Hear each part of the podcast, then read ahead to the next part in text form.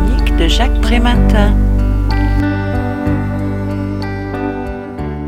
Tito souffre d'une infirmité motrice cérébrale due à une erreur médicale intervenue au moment de la naissance. Son père, journaliste et écrivain brésilien, nous livre dans son ouvrage intitulé 424 pas 424 billets sur son vécu de père et celui de son fils. Maniant avec dextérité l'humour, le cynisme et la tendresse, il nous entraîne dans un tourbillon érudit autant qu'ébouriffant, riche en références littéraires, artistiques et historiques qui semblent s'éloigner du handicap pour chaque fois mieux y revenir. Dans un style peu commun, Diogo Menardi poursuit une seule et même ambition, célébrer la valeur de la vie de son fils invalide.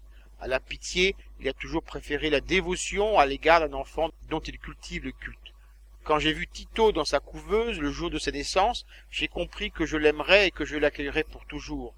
Avec le temps, rien n'a changé. Je l'aimerai toujours, je l'accueillerai toujours, affirme-t-il. Illustration plus qu'explication de l'amour absolu et sans limite pour son enfant, quelle que soit sa différence, l'auteur s'identifie à la fierté d'un Young, consacrant un disque à son fils lui-même porteur d'un grave handicap, Transformer Man, ou d'un David Cabron s'affichant avec son fils atteint lui-même d'infirmité cérébrale le disque distordu, inabouti et mal bâti du célèbre chanteur sera un échec commercial, et l'homme politique anglais sera accusé d'exploiter médiatiquement l'image de son fils handicapé. Diogo Menardi revendique lui aussi d'exploiter son fils, refusant de le cacher, parce qu'il veut crier à la face du monde combien il en est fier.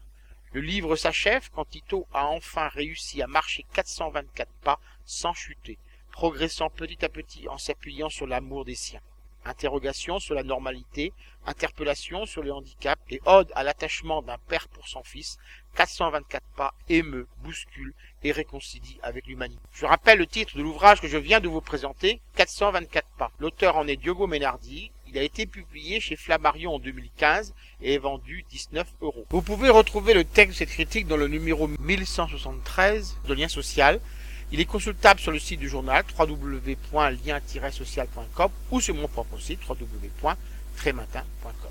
Je vous dis à très bientôt.